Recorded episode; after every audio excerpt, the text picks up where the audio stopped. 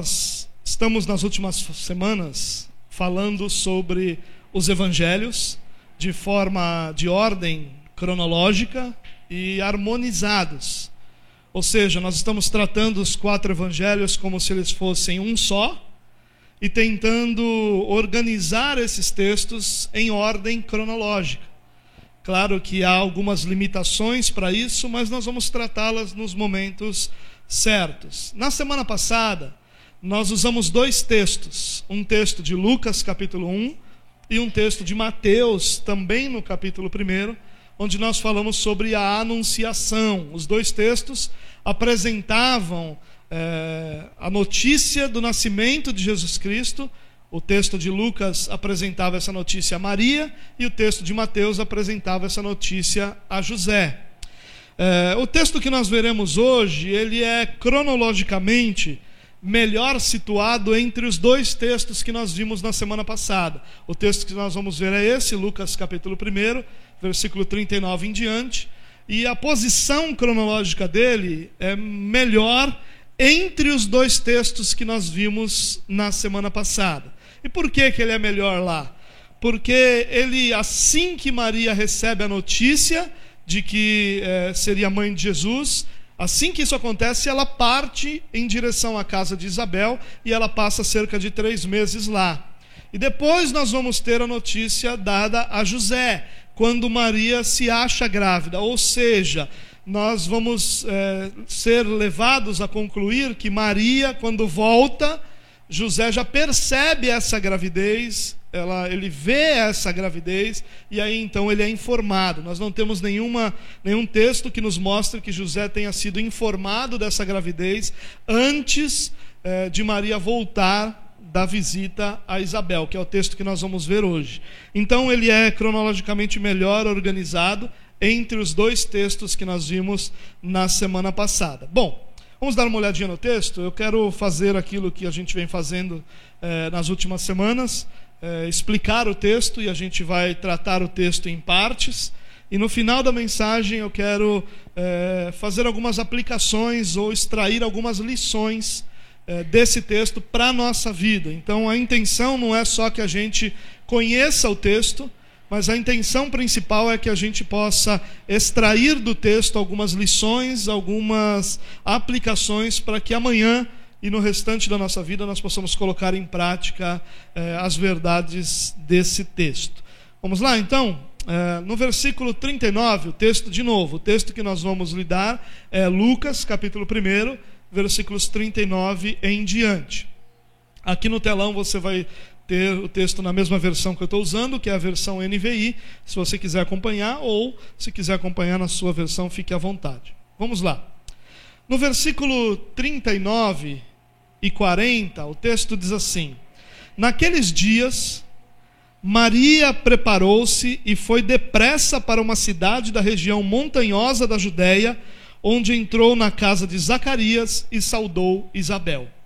Bom, aqui tem uma conexão com o texto anterior, onde o anjo anuncia a Maria que ela ficaria grávida, que o Espírito a cobriria e que o filho dela seria Jesus, o Messias. Então aqui nós somos informados que naqueles dias, ou seja, nos dias em que o anjo traz essa informação a Maria, ela se prepara e parte depressa a uma cidade na região montanhosa da Judéia. Na semana passada nós vimos que Maria é de Nazaré. Nazaré é uma cidade ao norte de Israel.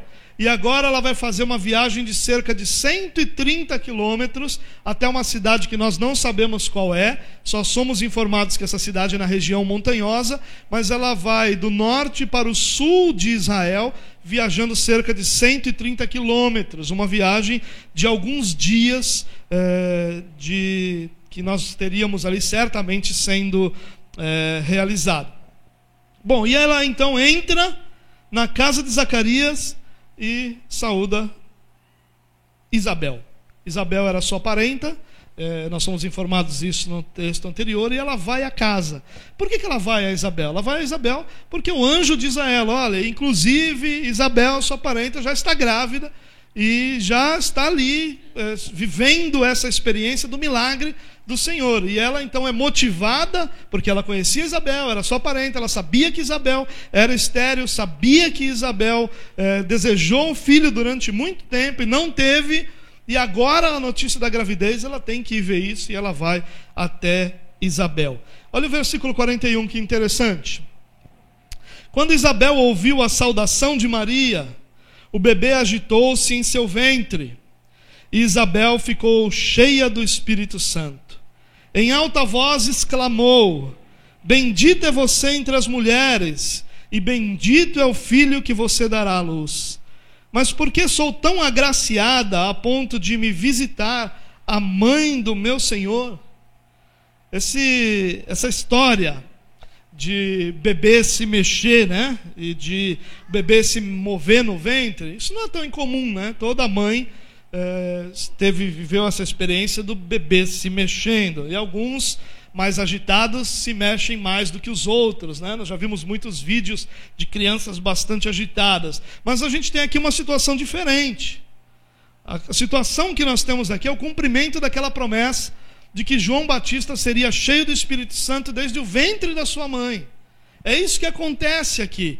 Quando a saudação de Maria chega a Isabel, chega a, a sua parenta, então ela é cheia do Espírito Santo e o bebê é cheio do Espírito Santo e nós vemos o cumprimento então dessa promessa. Isabel, cheia do Espírito Santo, o texto diz exclamou, mas a palavra original aqui é gritou, né? ou seja, é, Isabel era alguém mais expansiva, então ela grita, ela exulta, ela exclama, ou seja, ela se manifesta de uma forma mais é, expansiva. E ela diz que Maria era então a mais bendita das mulheres.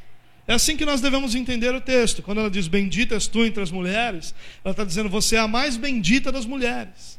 De todas as mulheres, você é a mais agraciada, porque de você vai sair o Salvador da humanidade.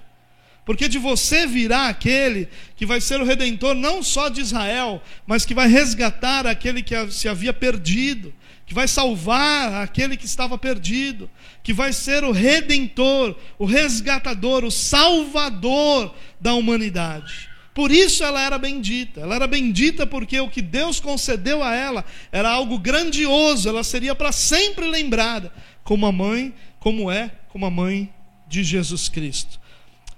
E ela declara que o filho também vai ser bendito.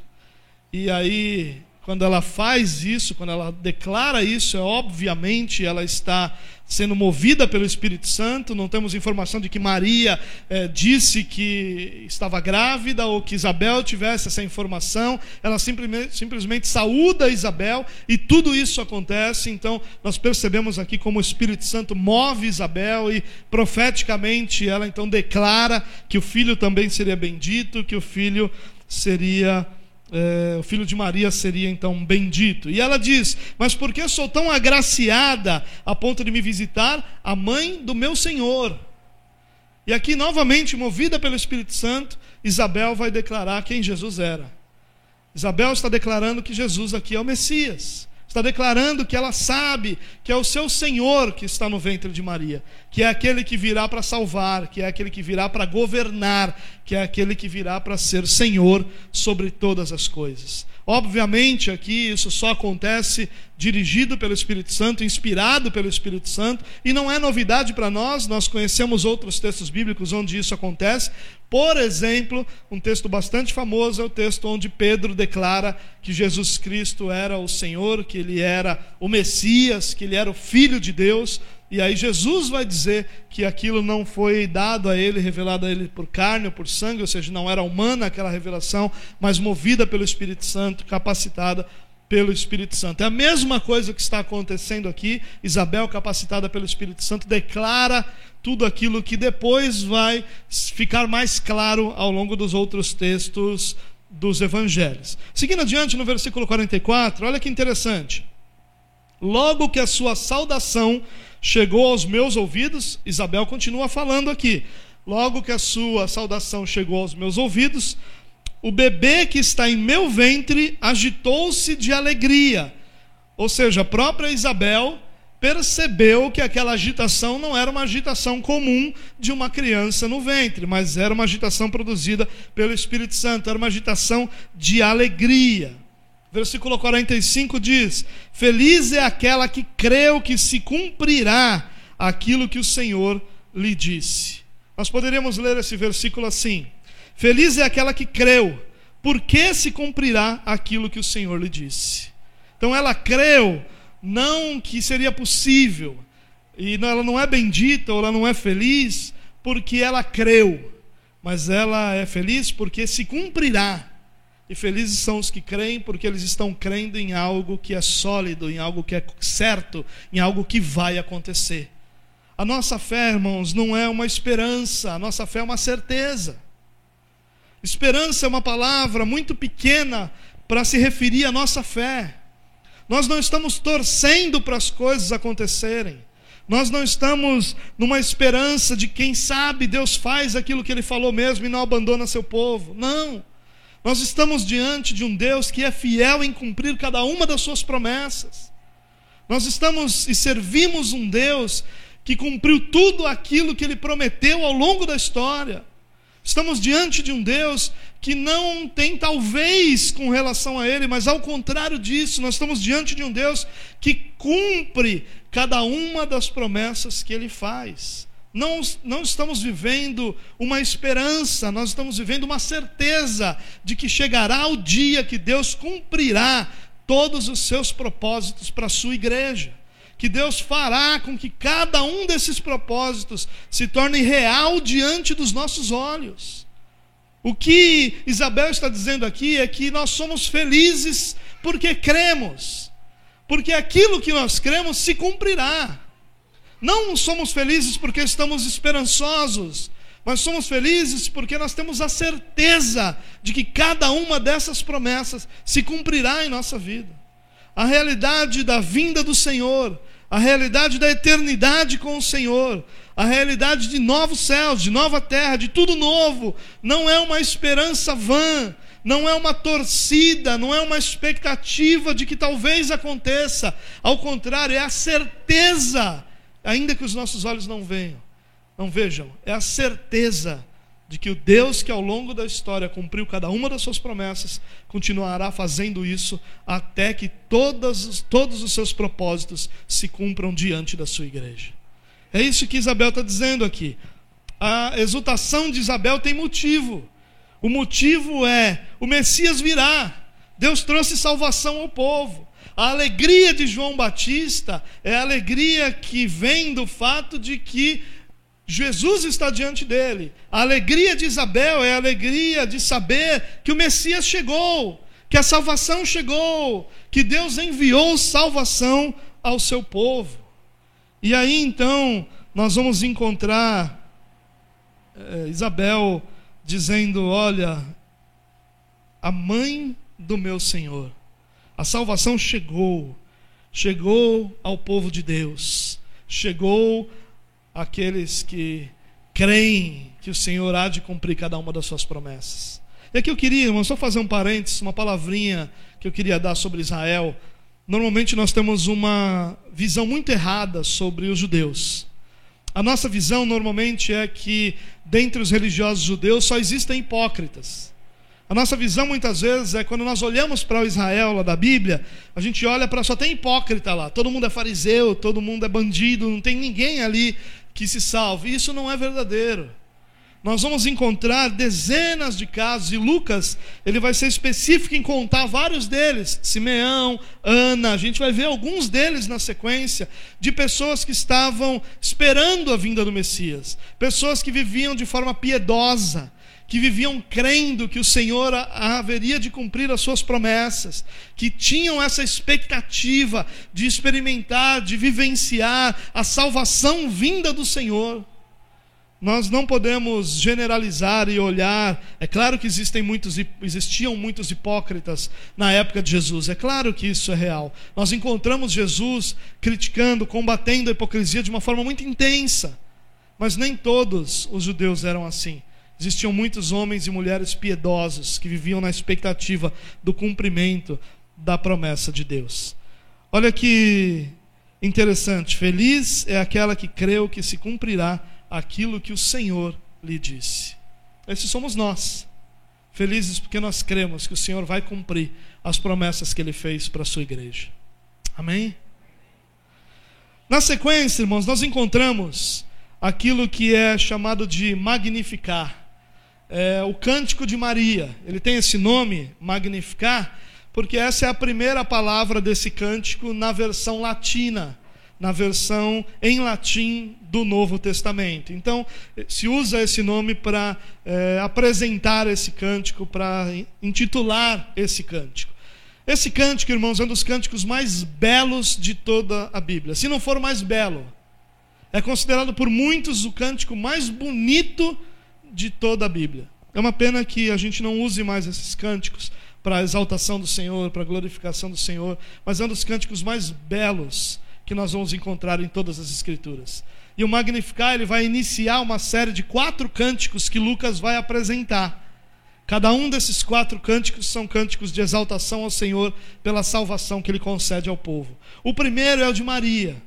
Então, vamos imaginar a cena, irmãos. Maria chega diante de Isabel, saúda Isabel, Isabel é cheia do Espírito Santo, cheia do Espírito Santo, então ela vai fazer algumas declarações fortíssimas sobre Maria, dizendo sobre o fato dela ser bendita entre as mulheres, ou a mais bendita entre as mulheres, vai fazer declarações sobre Jesus, como Jesus seria bendito também, reconhece que Jesus seria seu Senhor, reconhece que Deus estava enviando salvação ao seu povo. Então nós vamos encontrar uma série de declarações de Isabel a Maria sobre a salvação que Deus provê. Maria então declara esse cântico.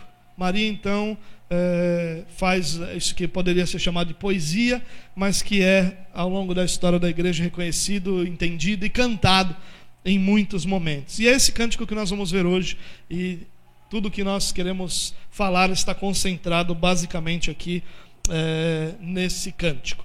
Bom, esse cântico ele tem antes de nós entrarmos nele diretamente, uma série de ligações com o Antigo Testamento, aliás, é permeado do, do Antigo Testamento. Ele é muito semelhante ao cântico de Ana, em 1 Samuel capítulo 2, quando Ana, canta sobre a sua gravidez, mas com uma diferença importante de tom.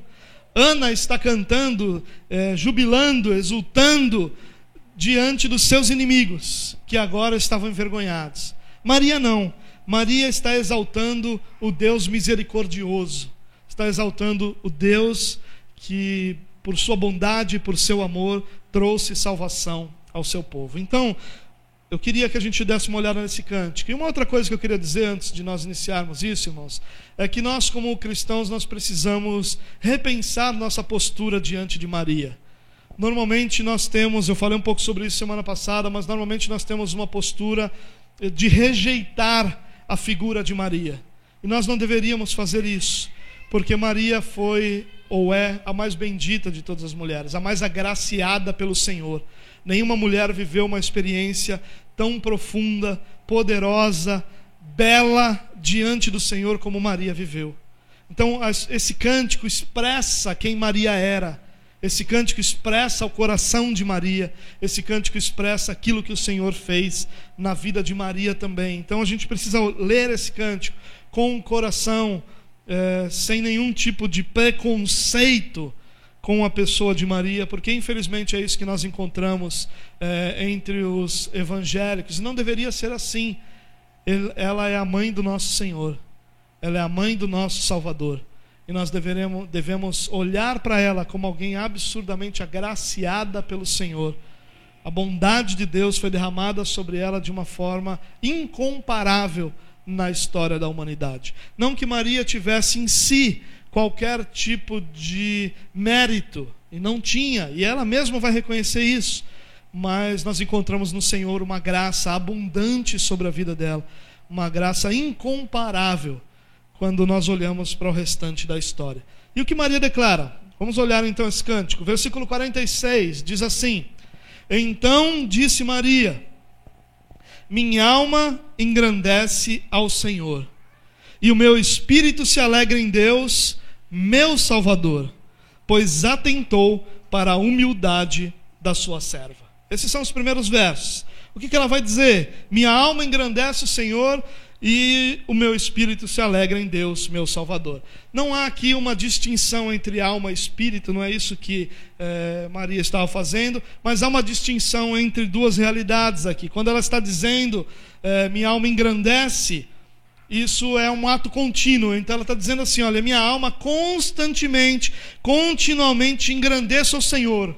Mas agora, nesse momento, diante de tão grande manifestação, eu tenho mais do que motivos para que o meu coração esteja cheio de alegria. Então ela diz: quando eu olho para o Senhor, eu sei que eu tenho motivos suficientes para engrandecê-lo por toda a minha vida. Eu não precisaria de absolutamente nada para que eu exaltasse a Ele especificamente. Porque eu tenho mais motivos mais do que é, contáveis, inúmeros motivos para exaltar ao Senhor. Minha alma engrandece ao Senhor continuamente. Mas agora, a notícia que eu recebi, o que Deus está fazendo comigo, é um motivo para que o meu coração se encha de alegria, se enrompa de alegria, como nunca antes aconteceu em nossa vida. É, talvez isso seja uma lição para nós, irmãos. Nós temos motivos para constantemente engrandecer o Senhor. Mas quando nós olhamos para o que Deus faz conosco, em vários momentos e circunstâncias da nossa vida, nós temos motivos para que o nosso coração irrompa de alegria. Por que, que o coração dela está cheio de alegria? O coração está cheio de alegria porque o Senhor atentou para a humildade da sua serva. O que, que isso significa? significa que ele notou sua serva na sua humilde posição e a agraciou com bondade. Quando diz atentou para humildade, ele não está dizendo porque ela não está dizendo porque eu sou humilde, o Senhor então resolveu fazer isso. Não. Ela está dizendo o Senhor olhou para mim e viu que em mim não, não existia absolutamente nenhum mérito que eu fosse que me fizesse ser escolhida para ser a mãe do meu Senhor. Mas ainda assim, por sua graça, bondade e amor, o Senhor fez isso na minha vida. Nós podemos dizer a mesma coisa. Que em nós não havia, não há, nem nunca haverá mérito algum para que o Senhor nos salvasse. Mas ainda assim, por seu amor, graça e misericórdia, Ele nos salvou. O Senhor olhou para a nossa humilde posição, como olhou para a humilde posição de Maria. Quando Paulo fala sobre os que são salvos, ele diz: Olha, o Senhor escolheu os que nada são para que os que são sejam envergonhados. Ele escolheu aqueles que diante do mundo não teriam valor intrínseco nenhum, mas desses ele fez seu povo, povo que é chamado pelo seu nome e povo que é reconhecido como povo de Deus, povo exclusivo de Deus. É isso que Maria está dizendo. Está dizendo, olhou, o Senhor olhou para mim e viu que eu nunca alcançaria a condição de ser agraciada por Ele. E como eu nunca alcançaria, Ele, por amor, graça e misericórdia, fez isso na minha vida. Por isso, meu coração, que engrandece ao Senhor, minha alma engrandece ao Senhor, mas o meu ser tem motivos de sobra para, nesse momento, exaltá-lo, se alegrar nele, porque Ele tem feito grandes coisas na minha vida. Um detalhe importante nesse versículo é que o Senhor diz: Meu espírito se alegra em Deus, meu Salvador. Maria reconhece sua posição de humildade. Quando eu falo de posição de humildade, é sua posição de humanidade. Maria reconhece que, apesar de estar sendo agraciada, e apesar de a partir de agora ela passar a ser reconhecida como a mais bendita entre as mulheres, ela precisa de um Salvador.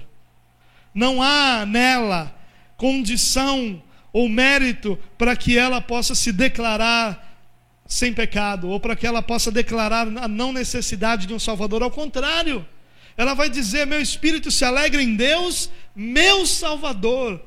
Maria está ciente da sua condição, ela está ciente da, que a sua existência está sujeita às misérias do pecado original, como qualquer outro ser humano. Não há nela nada diferente de nós, irmãos, e isso é um motivo para nós de grande esperança. Porque Maria não foi escolhida por ser alguém especial. Ao contrário disso, ela era como qualquer um de nós, alguém sujeito às misérias e mazelas do pecado original. Alguém cujo pecado está em si, como parte do seu ser, como parte da sua natureza. Mas ainda assim, o Deus bondoso e misericordioso a agraciou e derramou sobre ela a graça e fez dela a mais bendita entre as mulheres. Isso para nós é esperança. A esperança de que Deus tem feito e continuará fazendo a mesma coisa na nossa vida. Apesar de não merecermos, Ele continuará dando sobre, colocando sobre nós o seu nome, e assim nós seremos identificados como povo exclusivo de Deus, como filhos de Deus, agraciados pelo Senhor, mesmo não tendo em si mesmo nenhum mérito. Isso é muito belo de ver em Maria, e deve ser belo de ver em cada um de nós também. No versículo 48, diz assim: De agora em diante, todas as gerações me chamarão bem-aventurada, pois o poderoso fez grandes coisas em meu favor, santo é o seu nome. A sua misericórdia estende-se aos que o temem de geração em geração. De agora em diante, todas as gerações me chamarão bem-aventurada. Maria não está aqui sem compreender o que está acontecendo, não. Ela compreende que o que está acontecendo é algo grandioso.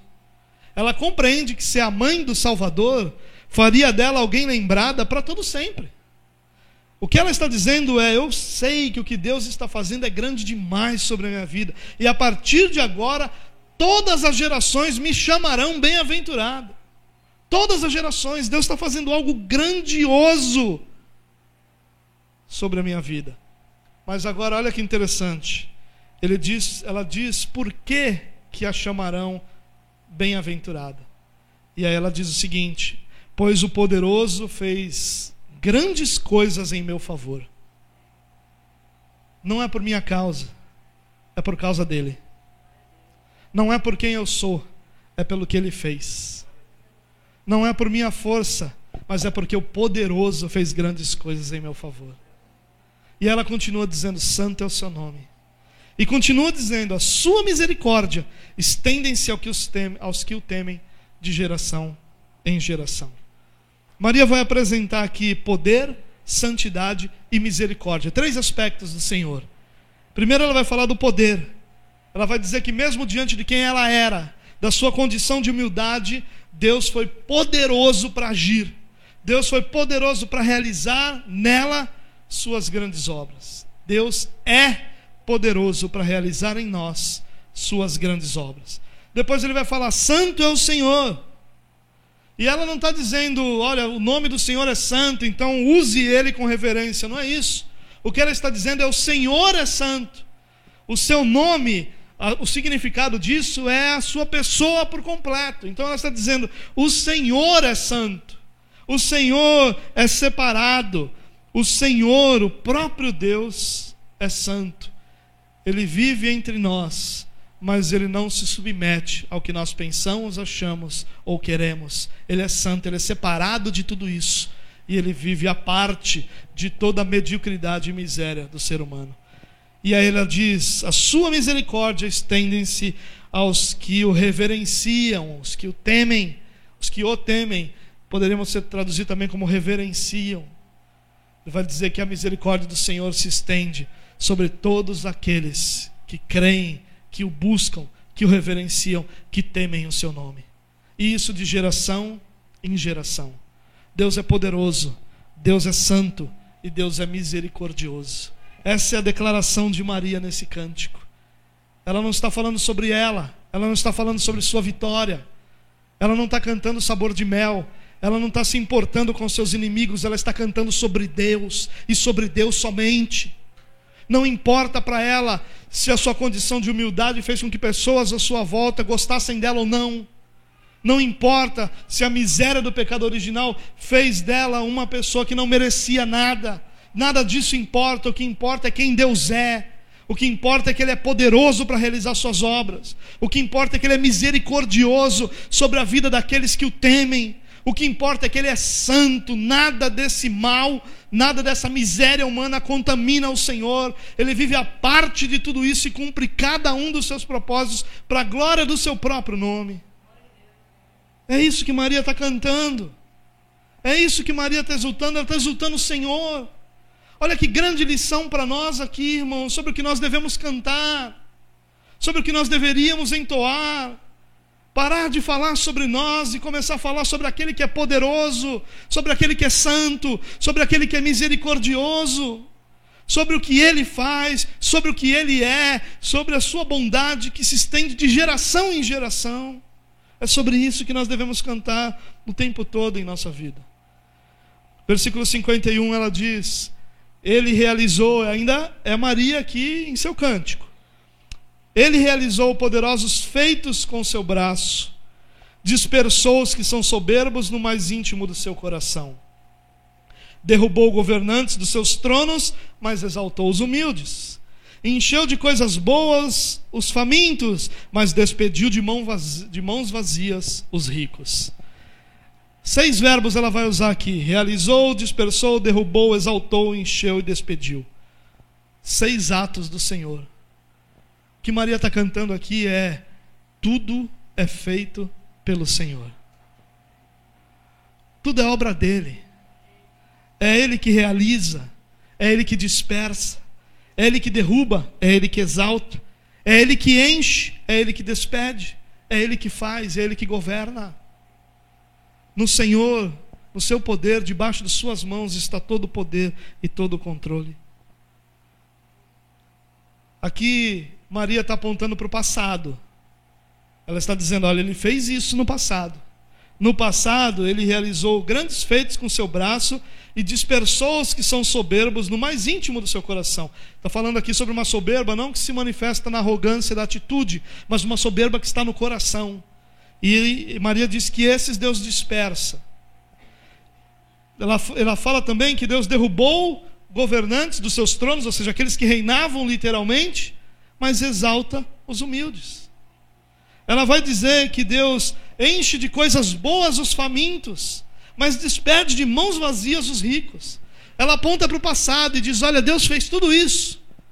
Mas cheia do Espírito Santo, inspirada pelo Espírito Santo, ela também aponta para o futuro, para o fato de que Deus vai continuar fazendo tudo isso de que Deus não fez tudo isso só naquele momento, mas Deus faz tudo isso em todos os momentos, porque Ele permanece governando sobre tudo. Ela aponta para o passado, mas aponta para o futuro também. É interessante que esse trecho, irmãos, vai apontar uma total inversão de valores daquilo que nossa sociedade entende. Olha o que ele vai dizer, presta atenção nisso: espalhou os soberbos, derrubou governantes exaltou humildes, encheu de coisas boas os famintos, despediu os ricos de mãos vazias. Tudo isso é o oposto dos valores da nossa sociedade. O que Maria está cantando aqui é que Deus não está nem aí para o que a nossa sociedade pensa, o que a nossa sociedade acha, o que a nossa sociedade quer fazer. Ele age de acordo com aqueles valores que ele próprio estabeleceu. E ele faz todas as coisas acontecerem da forma que ele deseja, independente do que a sociedade deseja, independente daquilo que todos à sua volta estão pensando, falando. Isso que significa ser Deus Santo. Deus não é restrito à nossa ação, à nossa cultura, aos nossos valores, mas Deus age com justiça. A justiça de Deus não é a nossa justiça, porque nós não temos justiça. A nossa justiça ela é corrupta, ela é corrompida, como todas as outras realidades humanas. Mas Deus age com justiça. Deus age em verdade. Versículo 54 diz assim: Ajudou a seu servo Israel, lembrando-se da sua misericórdia para com Abraão e seus descendentes para sempre, como dissera aos nossos antepassados. E ela finaliza o seu cântico dizendo: O que Deus está fazendo é o cumprimento das suas promessas. O que ele está fazendo é ajudar seu servo Israel, servo de Deus, que Deus chamou para ser seu servo, e aqui já é uma nação. O que Deus está fazendo é se lembrar da sua misericórdia para com Abraão, da promessa que Deus fez a Abraão, a Abraão que em ti todas as famílias da terra serão benditas. É essa promessa que Deus está lembrando. O que Deus está fazendo é cumprindo as promessas que ele fez aos seus antepassados, aos antepassados de Maria. Deus está aqui lembrando, sendo lembrado, na verdade, Maria está lembrando que Deus está cumprindo tudo aquilo que ele havia prometido. Nada disso é novo, nada disso é surpresa. O que Maria está cantando não é surpresa nenhuma, o que Maria está cantando é simplesmente aquilo que Deus havia prometido. E agora Maria está vendo com seus olhos, através da gravidez de Isabel, de onde viria João Batista, que é o precursor do seu próprio filho, Jesus, o Messias, o Salvador, aquele que veio para salvar, para resgatar o que se havia perdido. Maria está lembrando em seu cântico que Deus é fiel, que suas promessas se cumprem, que tudo aquilo que ele prometeu, nossos olhos verão, para a glória do seu próprio nome. E aí, esse texto que nós lemos termina dizendo que Maria ficou com Isabel cerca de três meses e depois voltou para casa. Ela vai, Isabel está com cerca de seis meses. Ela volta depois de três meses, mas ela volta antes do nascimento de João Batista. Isso caberia claramente na cronologia e tem uma razão muito simples.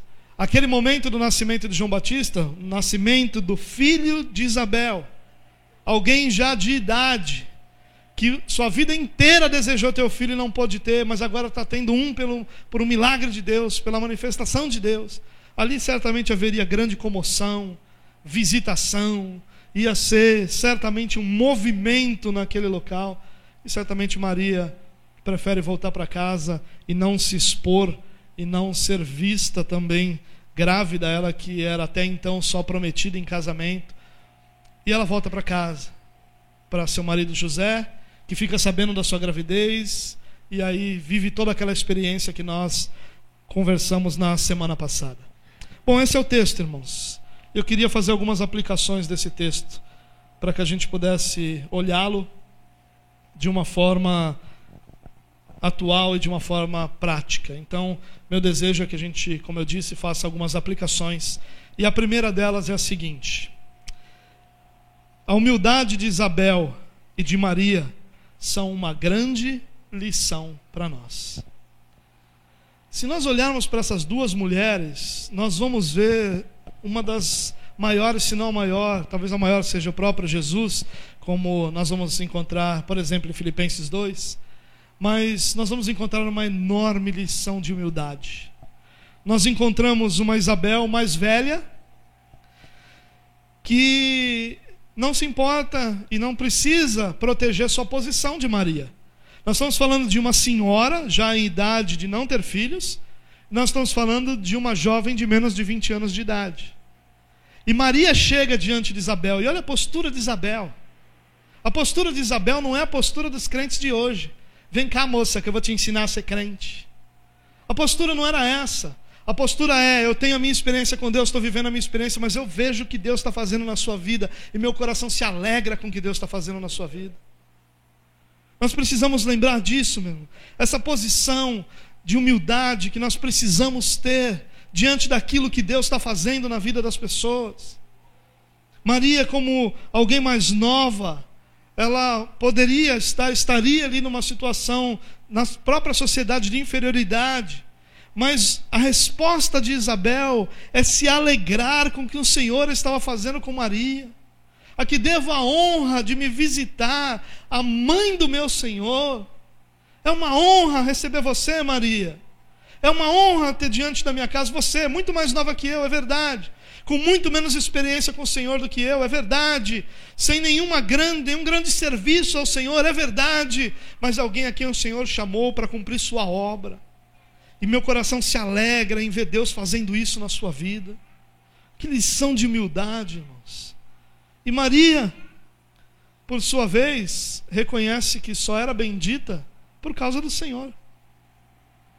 Maria não diz, eu nasci para isso. Maria não diz assim, eu fui predestinada para isso, com aquele ar de soberba. Maria não. Maria simplesmente diz: Eu sou bendita, é verdade, eu sei que grandes coisas Deus está fazendo, mas é Deus que está fazendo. Se isso for retirado de sobre mim, sobra nada. Quem eu sou é uma miserável pecadora como qualquer outro ser humano. O que me fez bendita é a presença do Senhor sobre mim. Que grande lição de humildade, irmãos. Num mundo que nós vivemos repleto de soberba, carregado de soberba, onde todas as pessoas querem governar todas as coisas, onde nós somos traídos pelo nosso coração enganoso. E são incontáveis as vezes que eu poderia dizer a você que eu mesmo fui enganado pelo meu coração e me permiti ser me permiti ensoberbecer-se quando eu precisava reconhecer que Deus era quem estava fazendo todas as coisas diante de nós. Que grande lição essa é para nós, irmãos. A humildade de Isabel em reconhecer em Maria a ação do Senhor, e a humildade de Maria em reconhecer que era Deus que estava fazendo tudo aquilo que ela estava vivendo. Que o Senhor nos dê graça para que nós possamos reconhecer a mesma realidade, que Deus faz o que Ele quer na vida das pessoas ao meu redor e que a minha postura é a postura de me alegrar nisso. E que Deus nos dê graça para que a gente reconheça de que, que tudo aquilo que a gente é, tudo aquilo que a gente tem, tudo aquilo que a gente pode fazer, todas as nossas qualidades, todas as nossas capacitações vêm do Senhor. Que se Ele tirasse Sua mão graciosa de sobre nós, não sobraria absolutamente nada, exceto um miserável pecador caminhando sorridente em direção ao inferno. Nós não estamos fazendo isso, irmãos. Nós não estamos caminhando sorridentes em direção ao inferno, porque o Senhor interviu.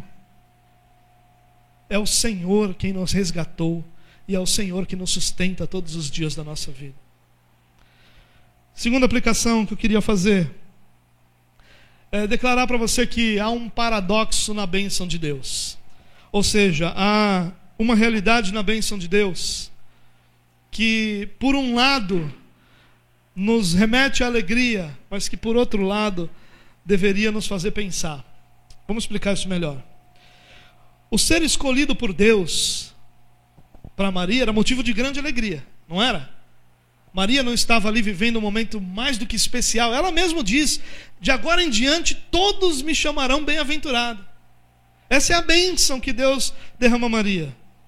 Mas a bênção de Deus quase sempre significa ao mesmo tempo uma coroa de alegria e uma cruz de tristeza. O paradoxo é que, ao mesmo tempo que Maria está sendo agraciada e com seu coração exultando pelo fato de ser mãe do nosso Salvador, é que ela precisaria passar pelo momento de ver seu filho na cruz, morrendo pelo nosso pecado. Há um paradoxo na bênção de Deus. A bênção de Deus, ela não é derramada sobre os seus filhos simplesmente para que traga satisfação. Em todos os momentos em que nós experimentamos a bênção de Deus, a coroa de alegria do Senhor sobre nós, há também uma cruz de tristeza. Poucos são os momentos em que nós não experimentamos esse paradoxo. Ao mesmo tempo em que Deus nos abençoa, é ao mesmo tempo em que isso traz sobre a nossa vida uma luta, uma batalha, tristeza, dor e angústia pela realidade que nós vivemos. O próprio Jesus, só para ilustrar um paradoxo, o próprio Jesus disse que nós seríamos perseguidos por causa dele e que por causa dele pessoas nos odiariam. É um paradoxo. Ao mesmo tempo que o nosso coração, nossa coroa de alegria é a salvação, nossa cruz de tristeza é o sermos odiados pelo mundo. Então, esse paradoxo vai estar sempre sobre nós. Não imagine você, irmão, que vai vir sobre a sua vida a bênção de Deus, a coroa de alegria, sem que junto com isso venha também uma cruz de tristeza. Sempre nós vamos estar diante dessa situação. Maria era agraciada e exultava em Deus por ter sido escolhida para ser mãe do Filho de Deus, mas um dia teria que vê-lo sofrendo na cruz. É o paradoxo da bênção que confere a uma pessoa, em um mesmo momento, a alegria maior e a maior tarefa do mundo. Junto com grandes bênçãos, vem grandes responsabilidades junto com a bênção de Deus, com o chamado de Deus, com a salvação de Deus, vem a cruz. O que, que Jesus disse? Se alguém quer vir após mim, negue-se a si mesmo, tome a sua cruz e siga-me. Então você quer ir atrás dele? Essa é a coroa de alegria. Andar com o Senhor, pertencer ao Senhor, ser do Senhor. E nesse paradoxo da bênção, nós vamos ter também uma cruz para carregar. Então a gente precisa lembrar disso, irmãos.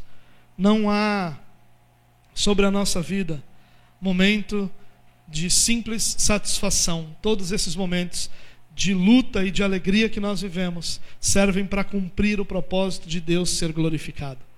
Deus não foi glorificado apenas quando Maria dá a luz a Cristo e Maria então se exulta de alegria. Deus é glorificado também quando Jesus na cruz é moído em favor de todos nós. Terceira aplicação que eu queria fazer. Cada um exalta Deus de acordo com a sua personalidade. Aqui nós temos é, duas situações muito interessantes. Quando Isabel é saudada por Maria, a palavra de Deus diz que ela grita, que ela exulta. Ou seja, ela é expansiva na sua maneira de exaltar a Deus. E nós vamos ver quando Maria canta, a Bíblia vai dizer: E Maria, disse Maria. Então nós vamos encontrar aqui opostos ah, sem querer fazer nenhuma chacota, mas nós poderíamos dizer que Isabel era pentecostal né? e que Maria era reformada. Então, Isabel pentecostal já ficou sabendo e já logo gritou e sampateou e aleluia. Há alguma coisa, alguma crítica sobre isso? A Isabel? Nenhuma. Maria não. Maria não grita. O, te, o, o, a palavra, o verbo usado é simplesmente que Maria falou. Há aqui uma exaltação, uma alegria, uma expansão de Isabel e há uma tranquilidade de Maria. Nenhuma das duas personalidades é criticada. Cada um exalta Deus conforme a sua personalidade. E aqui é uma aplicação para nós, irmãos. Nós que vivemos querendo que as pessoas sejam como nós somos. Então você gosta que o povo bata palma, você quer que todo mundo. Você gosta de bater palma, você quer que o povo bata palma. Você não gosta de bater palma, você quer que o povo não bata palma. E aí nós perdemos essa liberdade de personalidade que nós temos. Onde você que é expansivo pode pular, pode gritar, pode exultar a sua forma, sem condenar aquele que não é expansivo quando ele não faz dessa forma. Assim como aquele que é como Maria não deve condenar Isabel quando ela é expansiva na sua forma de adorar a Deus. Cada um adora, exalta de acordo com a sua personalidade. E isso não muda o fato de que Deus é glorificado, não na minha personalidade, mas na exaltação que ele recebe. Isso que é o mais importante. Isabel exalta o Senhor, Maria exalta o Senhor.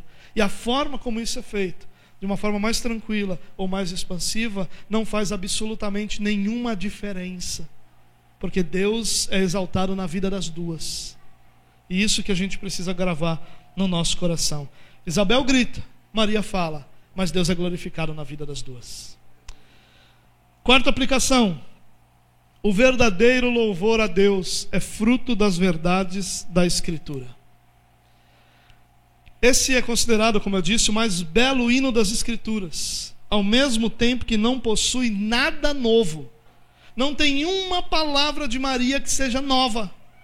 Todas as palavras de Maria estão encharcadas do Antigo Testamento. Todas as palavras de Maria são reflexo, principalmente dos Salmos. Como eu disse, nós encontramos reflexos do cântico de Ana, lá em 1 Samuel capítulo 2. Ou seja, é através do conhecimento do Antigo Testamento que Maria produz esse cântico. Não é um cântico de boteco escrito num guardanapo. Te amo, Jesus, te amo, Jesus, te amo, Jesus. E aí? Isso aí deu um minuto. Não tem problema, vamos ficar aqui mais meia hora. Te amo, Jesus, te amo, Jesus, te amo, Jesus. Música de boteco. É o que nós temos hoje chamado de louvor. Isso aqui é palavra de Deus cantada.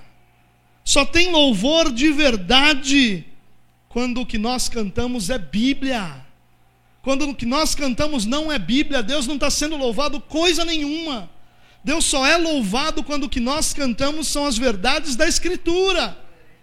Não precisam ser exatamente as mesmas palavras, mas precisam sempre ser as mesmas verdades. O que Maria está cantando aqui são as verdades da Escritura. Muitos salmos, como eu disse, o Cântico de Maria, o Antigo Testamento de uma forma até mais ampla, encharcado de Antigo Testamento. Isso que Maria está cantando aqui. Sem esse conhecimento, o que Maria poderia dizer seriam frases emocionadas. Poderia dizer: Senhor, eu te amo, o Senhor é tão belo, Jesus é lindo. Só isso que nós poderíamos dizer. Louvor verdadeiro é louvor que é fruto do conhecimento das Escrituras.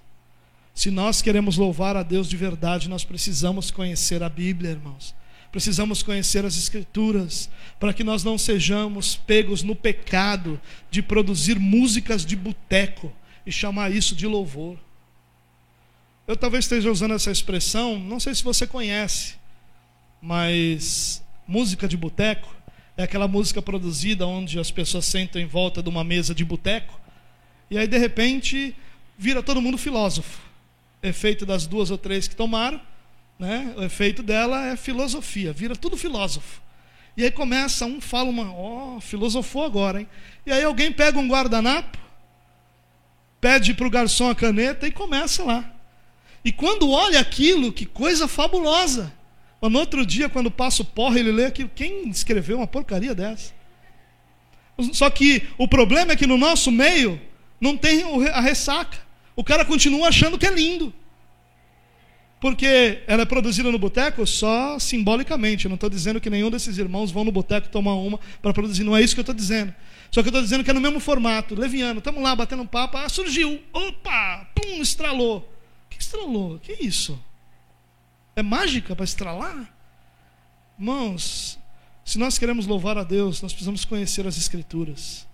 Sem um conhecimento profundo das Escrituras, o que nós fazemos pode ser tudo, menos louvor a Deus. Deus só é louvado quando nós cantamos as verdades da Escritura. Assim como ele só é exaltado quando se são pregadas as verdades da Escritura. Tudo, em tudo que se faz, Deus só é exaltado quando são as verdades da Escritura que estão sendo utilizadas. Quinta aplicação: Jesus é revolucionário. O que eu quero dizer com isso? Que eu quero dizer com isso é que os valores divinos nem sempre são abraçados por nossa sociedade. Mas Jesus não está nem aí. O que Jesus faz em nossa vida, em nosso meio, é uma revolução. Ele faz uma revolução moral, ele faz uma revolução social, ele faz uma revolução econômica, ele faz a revolução completa. Quando você lê esses versículos dos cânticos, você vai encontrar que o cristianismo é revolucionário nós encontramos a justiça de Deus destronando poderosos e exaltando humildes. Ninguém espera isso. Ninguém quer saber. Humilde é sinônimo de fraco em nossa sociedade. O forte é aquele que toma a sua posição, que conquista a sua posição. E que Maria vai cantar é que Deus destrona esses camaradas e exalta os humildes. Ele faz uma revolução econômica, diz: olha, farta de bens os pobres, ou enche de coisas boas os pobres, mas despede de mãos vazias os ricos. Ele inverte os valores. Irmãos, cristianismo que não é revolucionário não é cristianismo. Cristianismo que se parece com tudo que nós temos à nossa volta não é cristianismo. Só deveríamos chamar de, de cristianismo aquilo que é revolucionário. Se tudo que nós pregamos é simplesmente politicamente correto, é simplesmente uma forma adocicada da verdade de Deus, isso não é cristianismo. Que cristianismo é revolucionário. Cristianismo é Deus faz coisas grandiosas e não leva em conta o que os homens querem, pensam, não leva em conta seu poder, não leva em conta seus títulos. Deus revolucionou, fazendo com que nada disso tivesse valor algum no cristianismo. Valor algum. O que tem valor no cristianismo é sermos filhos de Deus. O que tem valor no cristianismo são os princípios de Deus para a nossa vida. Jesus é revolucionário. Cristianismo é revolucionário.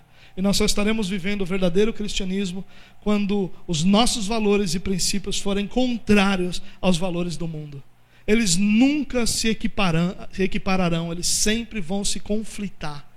porque Jesus e os seus ensinos e o cristianismo dos seus discípulos é revolucionário. Sexta aplicação: não há nada novo sobre nós. Deus vem agindo em nossas vidas desde sempre. Deus vem agindo desde antes da gente se converter ou sermos convertidos.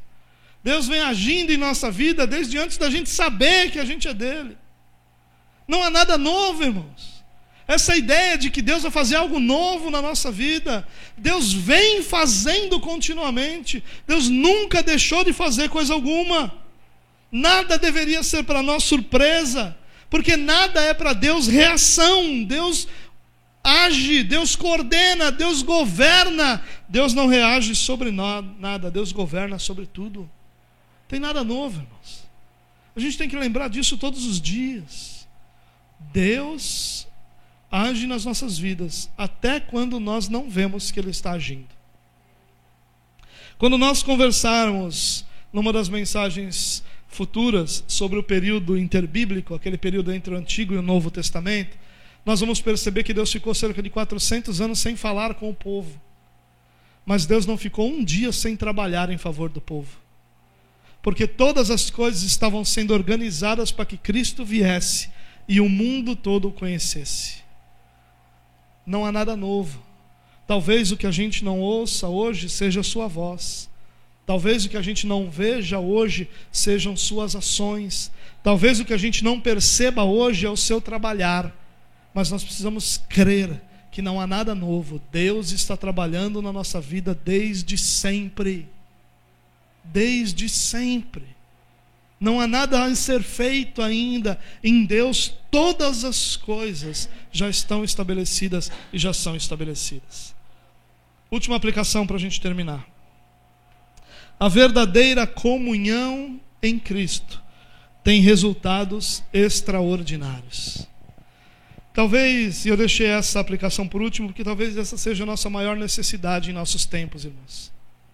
A nossa maior necessidade talvez não seja conhecimento. Na verdade, a nossa geração, ela não tem conhecimento por não desejar conhecimento. Nós nunca tivemos tantos livros, nós nunca tivemos tantas, tantos materiais gratuitos nas redes sociais, na internet como um todo. Nós nunca tivemos tanto acesso à informação como nós temos hoje. O problema da igreja na nossa geração não é conhecimento, não é informação. O problema da igreja na nossa geração é que nós não somos família, é que nós não temos comunhão verdadeira em Cristo, é que nós não aprofundamos nosso, os nossos relacionamentos. Nossos relacionamentos como filhos de Deus são tão superficiais como a maior parte dos relacionamentos que nós temos com não cristãos. Nós temos muita dificuldade de aprofundar. Por quê? Porque aqui entre nós está exposto o que nós somos. Aqui não é como outro lugar onde você pode vestir uma capa e vestindo essa capa ser visto como você quer ser visto. Entre o povo de Deus, os nossos pecados são desnudados as nossas falhas são evidentes, as nossas limitações são explícitas. Então a nossa comunhão é, não é natural. A nossa comunhão, ela só vai existir se nós a tivermos deliberadamente. Se nós a produzirmos entre nós deliberadamente. Nós temos infelizmente, essa é uma realidade da igreja. Nós temos uma necessidade gigantesca de lidar com coisas. E não dá para a gente não lidar com isso. Nós precisaríamos não lidar, mas não tem como. E ao lidar com coisas, nós esquecemos de lidar com pessoas, com a igreja de Cristo, com os irmãos de Cristo. E nós muitas vezes temos uma postura de esperar que os irmãos façam coisas, mas nós temos muito pouca valorização para o estar juntos. Quando nós simplesmente estamos juntos, isso dura pouco tempo. Nós comemos um pouquinho, conversamos um pouquinho e já não queremos mais estar juntos, só queremos ir para casa. Nós não temos comunhão verdadeira, não temos comunhão profunda em Cristo que nós temos é um protótipo disso, de uma forma geral. É claro que isso acaba não sendo a realidade de 100% da sua igreja, claro que não. Mas, infelizmente, é uma realidade de grande parte. Isabel é cheia do Espírito.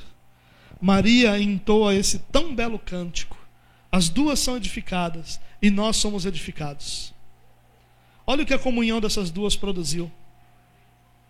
Quando Maria vai visitar Isabel, e Isabel recebe Maria com alegria, olha o que essa comunhão produz. Olha o que essa comunhão produz. Isabel é cheia do Espírito Santo. Nós não poderíamos afirmar que se Maria não vai lá, se a saudação de Maria não chega aos ouvidos de Isabel, se ela seria cheia do Espírito Santo. Nós sabemos que a comunhão produziu isso. Maria é cheia do Espírito Santo. Isso é produzido na comunhão, não pela, mas na comunhão. Maria entoa esse belo cântico. Por que ela entoaria esse cântico se Isabel não declarasse a ela as coisas belas que declarou? As duas foram edificadas, nós estamos sendo edificados essa noite. O mundo é edificado pela comunhão dessas duas mulheres. A verdadeira comunhão produz resultados extraordinários. A comunhão é um dos maravilhosos meios de graça. Meio de graça é aquilo que Deus usa para derramar graça. E a comunhão é um dos meios de graça. Deus derrama a sua bênção na comunhão dos seus filhos. Deus derrama a sua graça na alegria que os seus filhos têm de estar juntos. É difícil, mas claro que é. Se tem dia que eu não me suporto, como é que eu espero que você me suporte? Eu tenho certeza que é assim com você também. Que tem dia que quem vive com você não te suporta. Tem dia que você não se suporta. É claro que é difícil nós termos uma comunhão pelo que nós somos, pelo que as pessoas são. Mas a nossa comunhão não é fundamentada nisso, irmãos. A nossa comunhão é fundamentada em Cristo Jesus.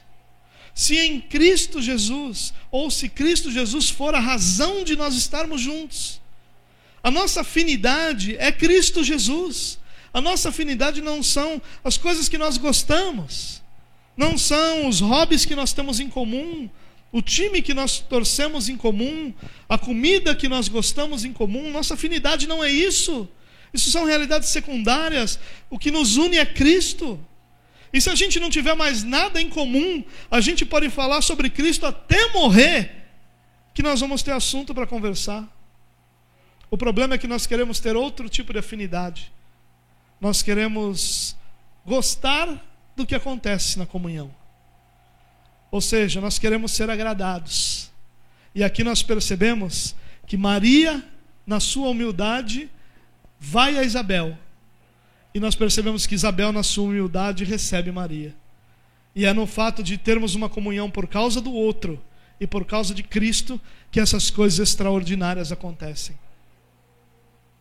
Que se dessa noite você não guarde nada, você guardar apenas isso, irmãos. Lembre-se que a comunhão em Cristo Jesus realiza coisas extraordinárias na nossa vida na comunhão, Deus derrama graça sobre o seu povo.